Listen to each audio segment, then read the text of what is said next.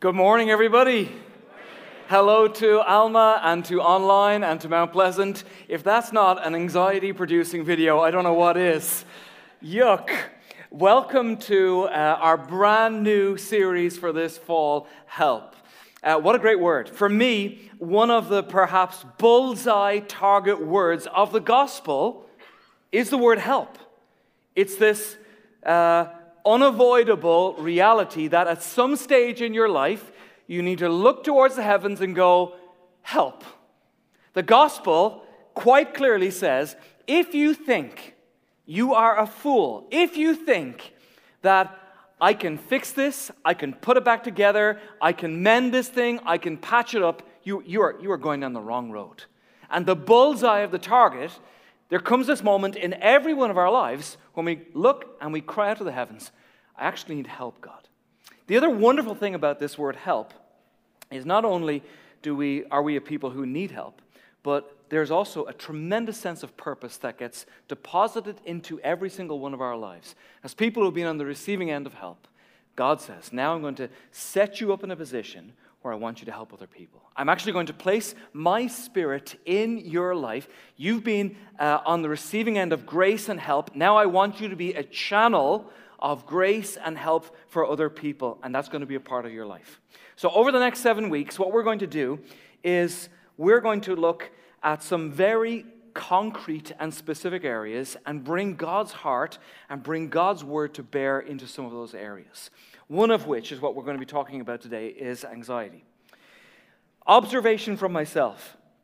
From my particular seat in life, uh, over the last 18 months in particular, I have noticed um, what I would simply describe as some mental health and some social help issues that seem to be just uh, climaxing to this crescendo of need, almost to the point of crisis, if not certainly at a point of crisis. And there's nothing new about any of these things. They've always been around since the beginning of time, since mankind has turned its back on God. But it seems to me, just from my seat in life, that over the last 18 months, I've just I just hear about it a whole lot more. And I've had opportunity to sit down and talk with people who are like, man, I am in the thick of these things. So let me know if any of these things sound familiar to you. These are just my observations. You might be sitting here and just say, yeah, that absolutely rings a bell as well. So here's some of the things we're going to be taking a look at anxiety, fear, isolation, depression, an increase in family strife and difficulty and brokenness, relational conflict, as well as people living with pain and people moving to a place of despair. Now, I know that that all sounds miserable and horrible, but actually, even as I say those words today, um, I have a tremendous sense of hope. And what I want to challenge us as a church and as a people of God is that despite those words, which sound ugly and miserable and painful and difficult, we are a people who put our trust and our faith in Jesus Christ. Amen? And so, those words, although sometimes even hard to hear, and then even harder to endure and to experience, today we position ourselves and we posture ourselves with our eyes on the one who is king over all of those things. And so, I actually want to call you to faith. Now, you may be already sitting here today and you might be saying, you know what, one of those words described me to a T. You might be saying, all of those words describe me to a T. Or I know somebody, and that is them right now. And I want to challenge you, despite that reality, to now fix your eyes on Jesus Christ. If God is for us, who can be against us? That was a question for you guys. If God is for us, who can be against us? And so think about these words. If God is for me, can depression be against me? Well, here's what I would say to that. I have to say with faith that I, I believe my God is bigger than depression. I believe that my God is stronger than anxiety and panic attacks. And I don't belittle those things. I recognize that they exist and they happen in our lives, but I have to declare with faith today that Jesus Christ is bigger and stronger than each of those things. Church, can I say to you today that if you're not okay, and if I've already described you this morning, that it's okay not to be okay. And this is not a place where we demand perfection. In fact, you've come to the right place because you've come to a place where I think there is safety and security, where together we can actually say, Help. God, I have this going on in my life. Or I have somebody that I actually love and someone I'm close to in my life, and, and they have that going on in their life. God, help. And as a family of God, we would say, man, those are words that should be quick to come to our lips as we cry out to God. So, today I want to lean into this idea of anxiety. And let me challenge you, if I can, right out of the gate. Some of you have been coexisting with anxiety for a long time, maybe, maybe for just way too long. And today, God is calling you with faith to move towards new life and healing. Some of you, and I've heard this, talk about anxiety and even some of the other things that we've just mentioned and we'll cover over the next few weeks, things like depression and isolation and pain. I, have heard people talk about them in a way that reminds me of the way a person would talk about their little pet, like a pet dog. And what I mean by that is if I were to ask you today to open up your wallet and pull out an identification card, like a, like a driver's license, or something like that, you would look at it and you would say, okay, there's my image, that looks, that's me, and there's my name and my date of birth and my address. Here are the basic things that would cover kind of who I am and where I am in life. And what I hear so often from so many people is this common language of, well, you know, my depression doesn't allow me to. Uh, I, I have fears in my life, and my fears, I couldn't possibly. Well, you know, sometimes I struggle and I, and I really panic, and, and, and my worry that I have in my life, it really causes me to. And I just want to go, hang on a second. And I don't know if you've noticed a common theme in just these simple examples, but in all of those, who had ownership and belonging to those things? You were certainly claiming them over yourself. My depression, my fear. And it's as though you're pulling out an identification card and you're saying, This is who I am. And there's a picture of you. And right underneath it, you're saying, On my card, it says anxiety. That is my identification. And again, I want to challenge you right out of the gate here today. That is not your identity if you are found in Jesus Christ. Amen? That is not your identity. If you are found in Jesus Christ, you pull out that card and it says, Son or daughter of the living God. That is your identity. And we pull out this card, and sometimes we use it, I think, as a victim, as a crutch, as a I don't have to, or I don't want to, or I can't. And God is saying, I have called you to so much more than this. So don't miss a week. And please, I mentioned this last week, and I will say it again. For those of you who have loved ones and friends, and you are so aware, keenly aware, I know they're struggling. I want you to get inviting and bring them back. And I don't want you to miss a week. I hope that this is transformational, new life, and healing into each of our hearts and our lives. Matthew chapter 6, let's take a look at what Jesus has to say about anxiety. Therefore, I tell you, do not worry about your life, what you will eat or drink, or about your body, what you will wear. These are common Middle Eastern ancient concerns. For, for some of us today, you would say, I'm not, I'm not worried about what I wear. Now, there are certainly people in our culture today who would worry about their next meal, but my guess is many people here don't worry about these things, but these would be common um, descriptors of what individuals are struggling at at this time. Is not life more than food and the body more than clothes? Look at the birds of the air. They do not sow or reap or store away in barns, and yet your heavenly Father feeds them. Are you not much more valuable than they? And this is so key to the scripture.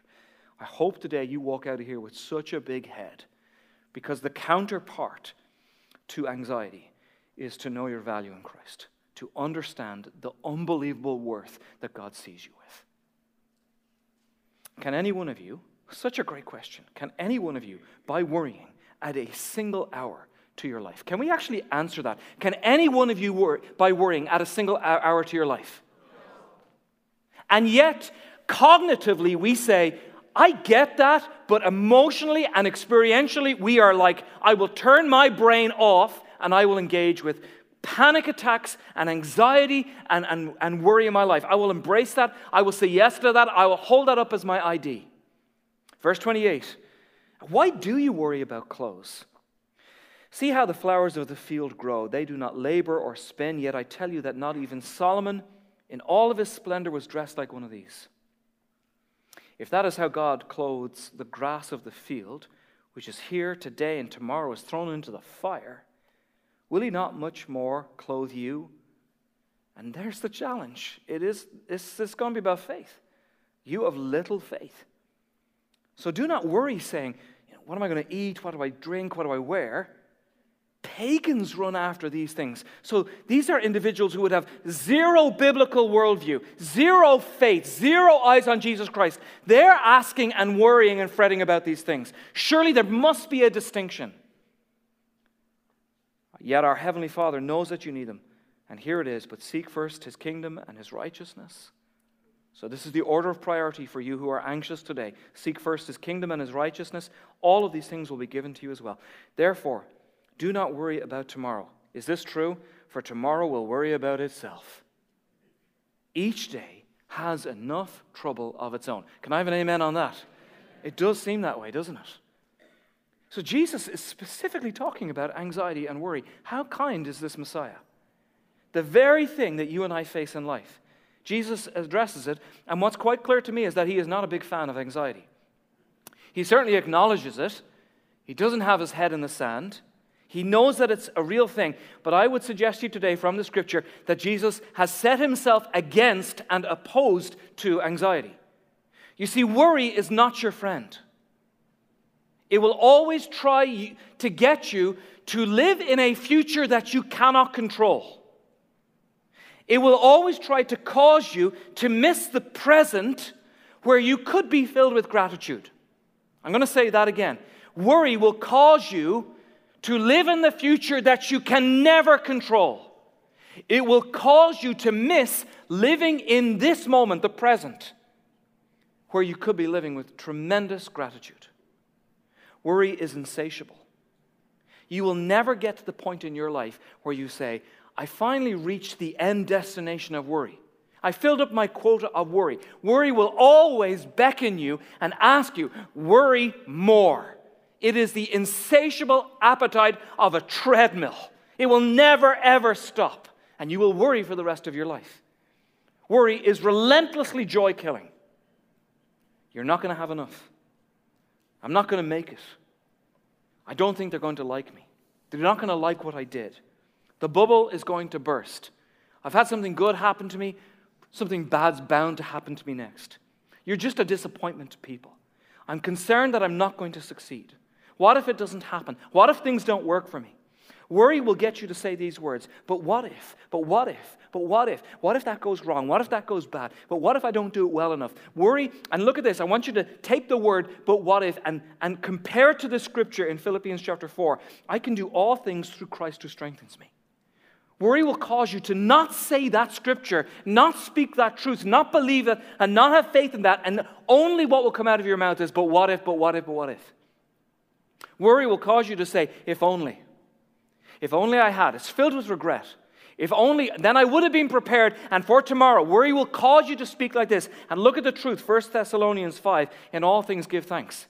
If you are constantly saying, if only, you will be unable and paralyzed to actually, in all things, in all things, all things, so, even the trouble that we looked at in Matthew chapter 6, it said, tomorrow's going to have some trouble in it. Yes, even in that, God, I'm going to say, thank you for this day that you've given me. I'm not even joking you. This is ridiculous. Several weeks ago, I was talking to Kelly, and I said, Kelly, I'm doing a sermon, and, and I, the words came out of my mouth. I'm not even joking you. I said, Kelly, I'm kind of worried about this sermon. And she looked at me, What, what are you talking about? it's sneaky. Worry is sneaky. I was worried about this moment talking to you about worry because you have worry in your life.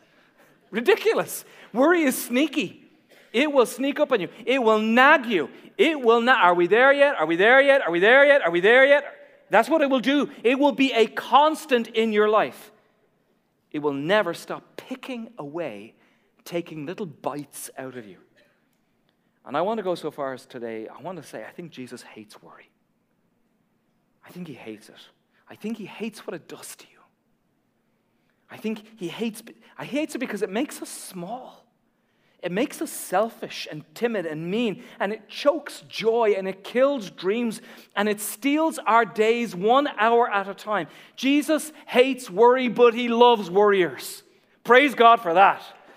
He hates worry, but he loves worriers. He loves you today, even if you're sitting here and you're looking at your ID card thinking, oh gosh, I might need to tear this one up because it says, here's my picture, and underneath it says anxious. And if you're sitting here today and you're like, I'm an anxious person, Jesus loves you.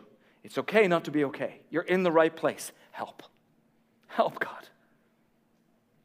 And you need to hear this. Jesus had great compassion on people who worried. And maybe it's anxiety, maybe it's chronic worry, maybe it's panic attacks in your life, maybe those are crushing enemies for you. Maybe even other people make you feel bad because you have those thoughts and those emotions. Maybe even you've been in church or spiritual circles where people have sort of said, Well, you need to get your act together, and if you really believe in Jesus, then you'll never do that. And can I just say to you, wait a second, let's not add guilt on top of what's already going on in your life. Let's just not do that because I want to tell you that you're loved by Jesus even if you're anxious, even if you're full of worry. I want to describe to you an intersection this morning. It's a four way intersection. The first two directions of this intersection is your past and your future. Every single person here obviously has a past. And you will remember your past either with tremendous gratitude or with tremendous regret. That's what we'll do with our past. Every one of us has an anticipation about the future. What will happen tomorrow, next month, or 10 years down the road? And you will do that either with tremendous hope or you will do that with tremendous fear. And you live in that intersection of your past and your future. Two other crossroads in this intersection and that is, and this one is quite obvious, you'll know this immediately, you live in the reality of your experience. And what I mean by that is what happens to you in your normal life. The places that you go, the people that you meet, the problems that you face, the conflicts that you deal with, the bills that you pay, the car that you drive in when you go from A to B, the normal stuff that you encounter in your life. That is the intersection of your life where you live. You, will, you are there right now and you will be there tomorrow. But that is a very seen place. The other section of this intersection is very hidden. And it is in the context of your normal experience and what you encounter, there is something else, and it's very hidden. It's what happens in here, and therefore what happens in here. Your thoughts and your resulting emotions and your response to them. And that is where we live. You live at the intersection of your past and your future, of the external reality of what you encounter and experience, and then the thoughts that you have and the beliefs that you have around that, and how you respond to that emotionally.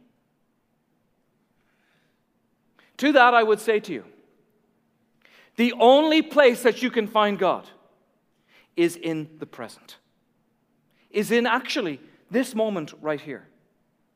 Regret will try to make you live in the past. Anxiety will try to make you live in the future. But God, God calls you to this moment. It is a gift to you. I think it's why it's called the present. God's response to what is going on in your experience, the reality of your external experience, that which you encounter and experience, is this. Here's what He says to you. Here's, what, here's my response to you to, to the everyday experience of your life. I'm sending my son Jesus Christ to live into that too. And here's his response to what goes on inside of your head and inside of your emotions. He invites you this day to shalom. He invites you this day to the peace which passes all understanding of your past and your future and your present experience, the present experience which Jesus Christ himself entered into. Verse 25, he says, Therefore, I tell you, do not worry. I see the exact intersection of your life. Don't worry, not because it's unpleasant. And is it unpleasant? Yes, it is. I don't know anyone that enjoys worrying. Don't worry, not because it's bad for your body. And is it bad for your body? It's tremendously bad for your physical body. It will make you sick. Don't worry. And here's why because this world in which you live and in which you think and respond. This is a God created, God breathed, God watched, God loved world. And he says to you, in all seriousness, it's actually like really God. He says to you, Here's my example. I want you to look at the birds. Really? That's the solution to this. Yep. Luke chapter 12, he says, Are not five sparrows sold for two pennies? Yet not one of them is forgotten by God. Indeed, the very hairs of your head are numbered. Don't be afraid, you are worth more than many sparrows. The Cullens have a family pet. It is a bird. His name is Chewie because that's a biblical name from the book of Star Wars. and the reason why we have Chewie, our little bird, who is in our living room right now, is because my son Sean, my eldest boy, um, demanded a pet. And he wanted a dog or a turtle or a reptile. So we got a bird because I'm a big mean dad, and I think they're a whole lot less work. So, but he was eager, and when he got the bird, he was thrilled with the bird, and the whole family loved the bird. And Chewie is a great little bird. Chewie can talk, and he has several sentences that he says, and he can say little words. And uh, Chewie will blow you kisses. If you say kiss, he will go, and, and sometimes he kisses himself. He's in there by himself, and he goes kiss, and then he does he does a kiss sound. I'm like, okay, he's looking in the mirror when he does it too. I'm slightly concerned about him. That's our little bird, Chewie the bird, and uh, we love him, kinda. Because what's happened over the course of time is, kids, you got to clean the, pay, the cage and you got to put in fresh water. And have you, you know, whose week is it? You got to change the food every day. And then Chewie's favorite habit at the end of the evening, when we're all just relaxed and we're sitting down and we're going to watch a little bit of telly, and there we all are, and the bird decides in that given moment, I want attention. And he doesn't sing, he squawks incessantly. And my son is on the couch, and you can just see him. He's like,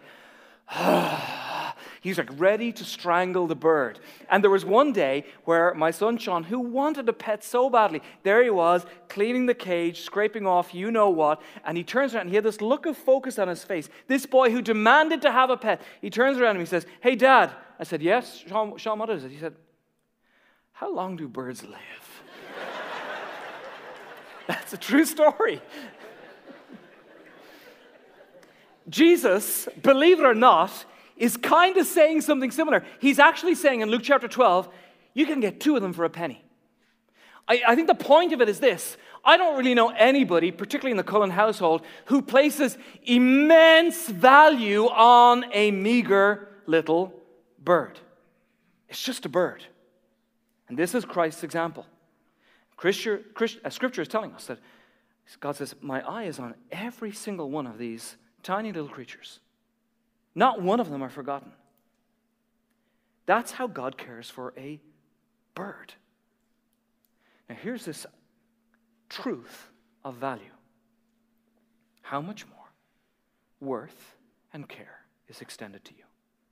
It's just a bird. What is your value? If we could put a price tag on you, what would it say? Biblically speaking, I can think of only one answer to that question. The value of your life is the shed blood of Jesus Christ. Oh my goodness. And if you can grasp that, here's what it does to worry it just pounds it into the ground. What am I fretting about? What am I anxious about? Wait a second.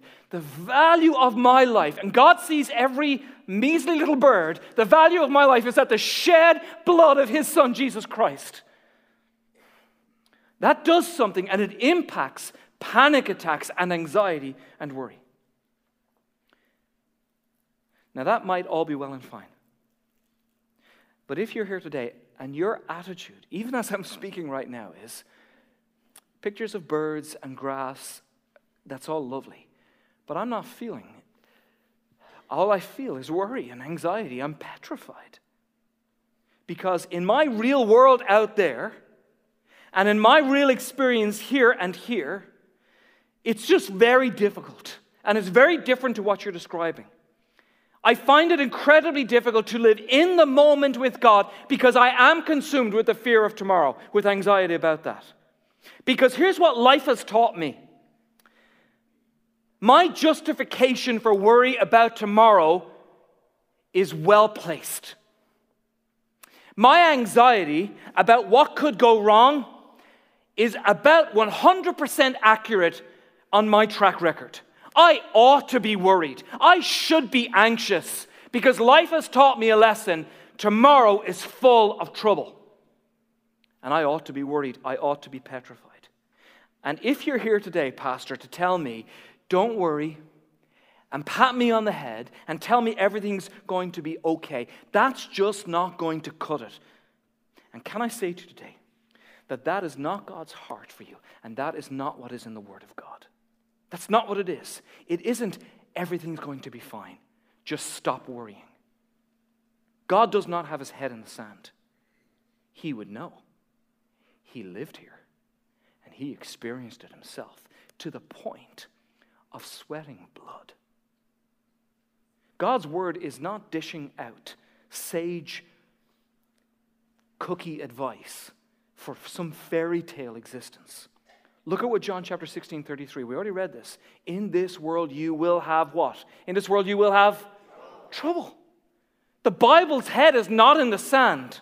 I'm actually very glad that's in the Bible. If the Bible just tried to describe to me and tell me that my experience as a follower of Christ was just going to be rose petals, I think I would lose faith in the Word of God.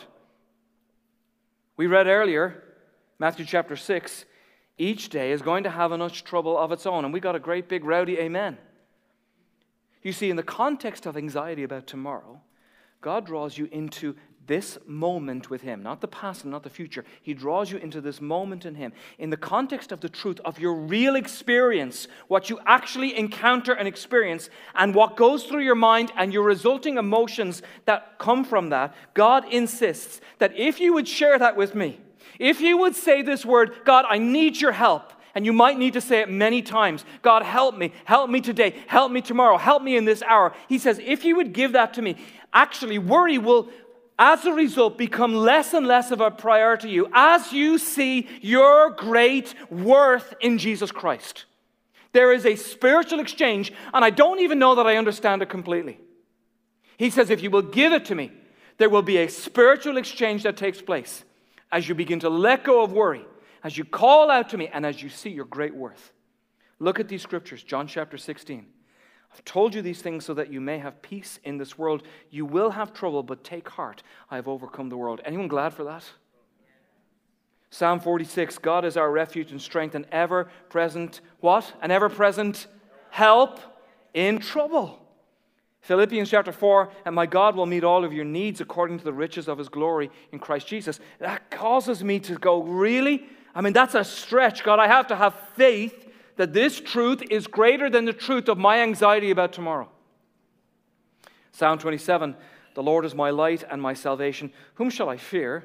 The Lord is the stronghold of my life. Of whom shall I be afraid? Psalm 23 Surely your goodness and love will follow me all the days of my life, and I will dwell in the house of the Lord forever. And Romans chapter 8 For I am convinced that neither death nor life, neither angels nor demons, neither the present nor the future, I really like that, nor any power, neither height nor depth, nor anything else in all creation will be able to separate us from the love of God that is in Christ Jesus our Lord.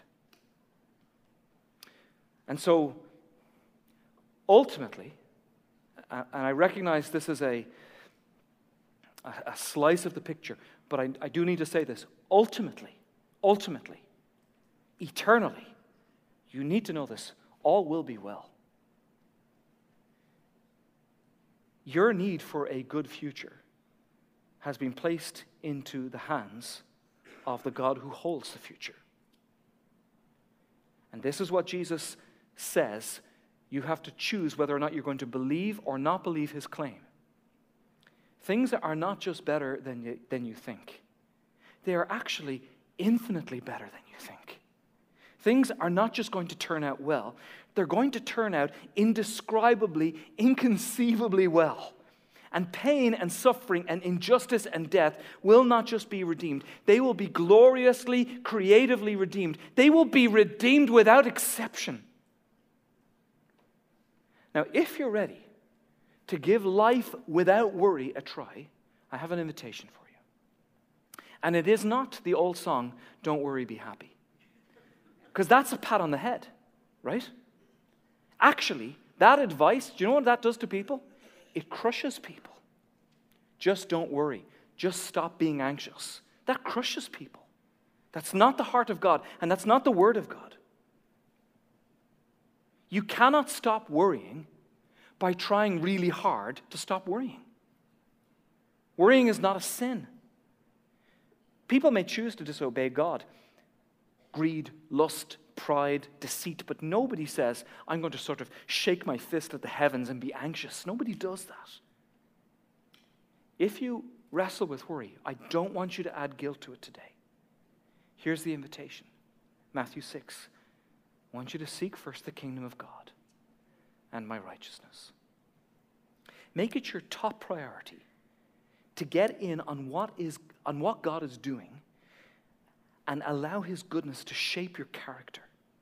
I dare you to study God and love God and follow God and serve God and think about God and be preoccupied with God and surrender to God and give like God gives and to find Him in the moment of your life, to see Him in each person's face, to hear His voice around you, to watch Him, yes, even with birds and flowers and grass, and to rearrange your strategy for living around this remarkable opportunity to follow Jesus Christ. Last week we looked at a quote from a fellow by the name of Dallas Willard Willard, and I want to read it again. There is no problem in human life that apprenticeship to Jesus Christ cannot solve. So when you are seized by panic and you are gripped by stressed out anxiety, when you honestly don't want to face what you think might come tomorrow, even though you know you can't control it and you know it doesn't make any sense to do it, this is the moment, and here it is, guys, where you say, Jesus, my ultimate goal in this panicked, anxious filled moment is to say, how would you live my life if you were in my shoes right now?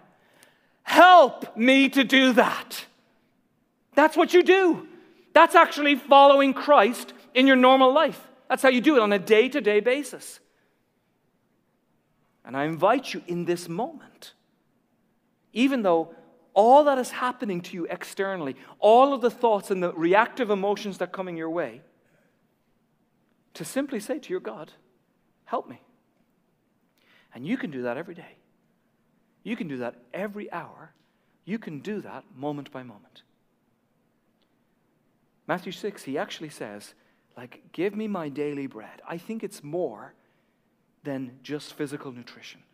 God, today, again, help. So at this intersection, not the past and not the future, beyond just the external reality of trouble that we all know and our thoughts and beliefs and our reaction to that, where we become overwhelmed.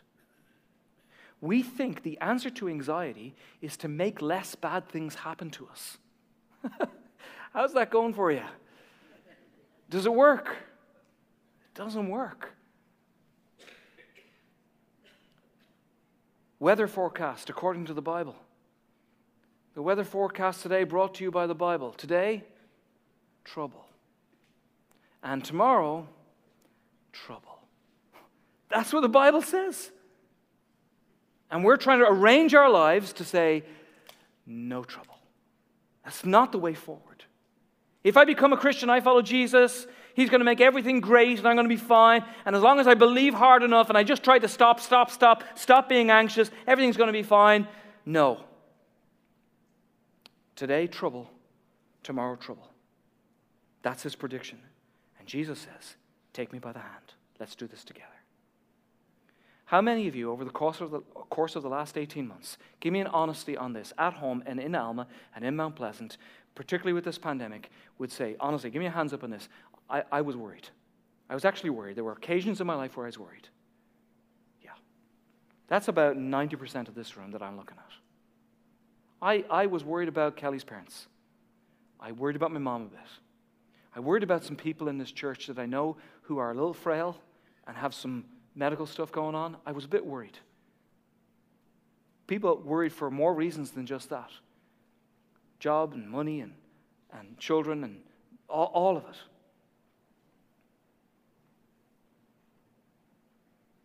Let me say this to you. What does this God who came to earth and sweat blood in the night say to an anxious soul? I see you. You are of great worth to me. I see your concerns. I see the panic attacks. I see what makes you anxious. I see how it causes you to pull back and to think the worst. I see how it weighs on you, how it affects your um, thinking and your emotions, and I love you anyway. Ultimately, I will bring you to a day where you never ever have to worry about that again. But until that day, you will encounter trouble. But I invite you to live moment by moment with me where in any given day there can be real difficulty, I invite you to let go of a lifetime habit of unproductive worry and to move towards joyful confidence in God. And those are the two choices. You can walk out of here today with two choices. Number one, you can move towards worry and panic and anxiety. Number two, you can move towards joyful confidence in God. So here's your homework. I've actually already stated it. I'm going to say it again. I really want to land this if I can. As you live on the crossroads of the past and the present, your true experience and what you think and how you respond emotionally, and you will be drawn within five minutes of leaving this place to move once again towards anxiety. Here's what I want you to do instead I want you to sprint full speed to the Father, and I want you to say, Help. Out loud. Help me, God. I want you to say, God, I don't want anxiety. I want joyful confidence in you. And in that moment, I want you to ask this question If Jesus were living in my shoes, what would he do right now? God, help me to do that. And I want you to replace that as a lifetime habit, an alternative go to. Instead of every time you embraced worry, I want you to embrace that action instead. Okay, we're going to pray, and I'm going to do a prayer where I'm going to say a line, and then I want you to repeat this after me, okay? So, good and loud, Alma, online, and Mount Pleasant. God, my past belongs to you. A little bit louder. I will not live in shame and regret. My future belongs to you. I will not live in anxiety and worry. I will ask you for help when I'm in trouble. I will ask you for help when I want to go back to worry. Help me to move towards joyful confidence in you. Amen. Church, it's okay not to be okay. You are loved by the living God.